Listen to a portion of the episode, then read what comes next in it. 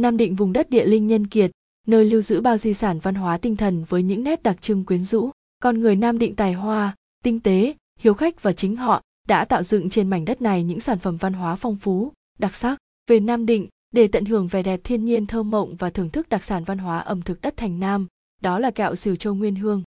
Gần hai thế kỷ nay, thương hiệu xìu Châu Nguyên Hương đã trở nên nổi tiếng, không chỉ người dân thành Nam mà du khách mọi miền đất nước, những người xa quê hương hàng chục năm, mỗi lần nhớ về Nam Định đều nhớ đến hương vị mộc mạc mà thanh tao của kẹo Sìu Châu Nguyên Hương. Ai đã đến Nam Định, nếu là người sành sỏi đều tìm mua một vài cân kẹo Sìu Châu ở 12 hàng sắt cùng buồng chuối ngự đại hoàng làm quà tặng người thân. Nhà thơ Tú Sương bằng giọng thơ trào lộng đã lấy kẹo Sìu Châu để so sánh với cái mất giận, bài mất giận 1903 của mình. Kẹo chú Thiều Châu, đâu đọ được, bánh bà hanh tụ, cũng thua xa. Nhà thơ Nguyễn Khuyến khi về ở nơi quê nhà, có lần nhận được một cân kẹo xìu Châu do học trò cũ là án sát Trần Tán Bình gửi biếu. Khi ấy đôi mắt nhà thơ đã bị lòa, thưởng thức hương vị đậm đà của món quà quý giá, cụ Tam Nguyên Yên Đổ đã ứng khẩu thành thơ. Nguyên phùng tả hữu lai vô tận, hướng dẫn chi lan nhập tức văn. 1906, Đại ý, ăn kẹo xìu châu thì cảm nhận được hương thơm vương giả như hoa lan, ăn vào nhận ra ngay vị thơm ngon, đặc sản của vùng quê Nam Định. Thời chiến tranh chống Mỹ, ở chiến trường, B có câu ca dao được các chiến sĩ truyền miệng cho nhau để mà vui, để mà cười. Trèo lên trái núi Thiên Thai, thấy hai con cọp đang nhai kẹo xìu.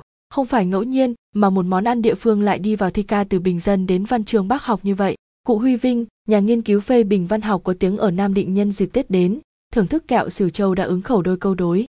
Xuân có kẹo xỉu xuân đượm sắc, Tết còn thơ vị Tết Nguyên Hương. 1976, nhắc đến kẹo xỉu châu Nguyên Hương, có người cho rằng đây là một sản phẩm do người Hoa Kiều làm ra vì đã có thời gian họ sống trên đất Nam Định, tại khu phố Cửa Đông, Hoàng Văn Thụ, Bến Ngự. Nhưng thực ra không phải vậy, gần 200 năm trước cụ tổ nghề Đỗ Phúc Nhật đã sáng tạo ra thứ kẹo lạc từ các nguyên liệu đặc sản của nông nghiệp vùng châu thổ sông Hồng.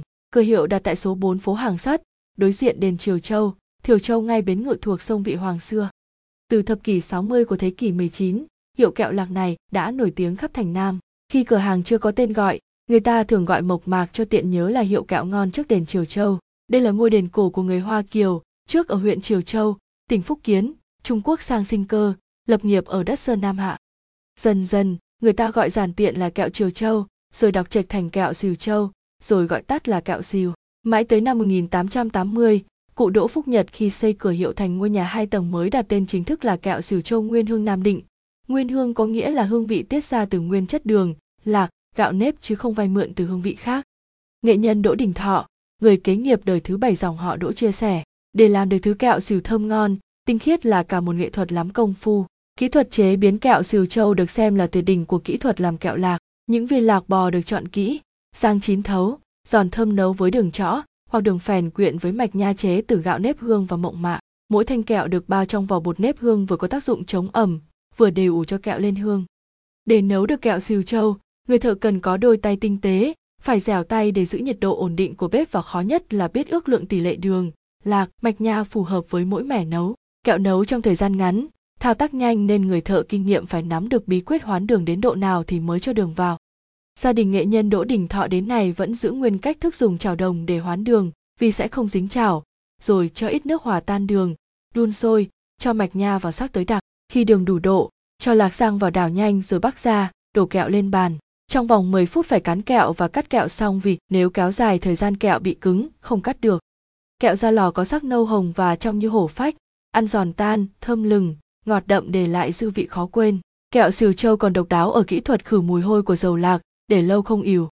Ông Đỗ Đình Thọ, người gìn giữ, phát triển nghề gia truyền kẹo siêu châu nguyên hương của dòng họ Đỗ từ 200 năm trước, đã được nhà nước vinh danh nghệ nhân tiêu biểu của làng nghề Việt Nam. Ông còn được Tổ chức Văn hóa, Giáo dục và Khoa học của Liên Hiệp Quốc, UNESCO coi là báu vật nhân văn sống.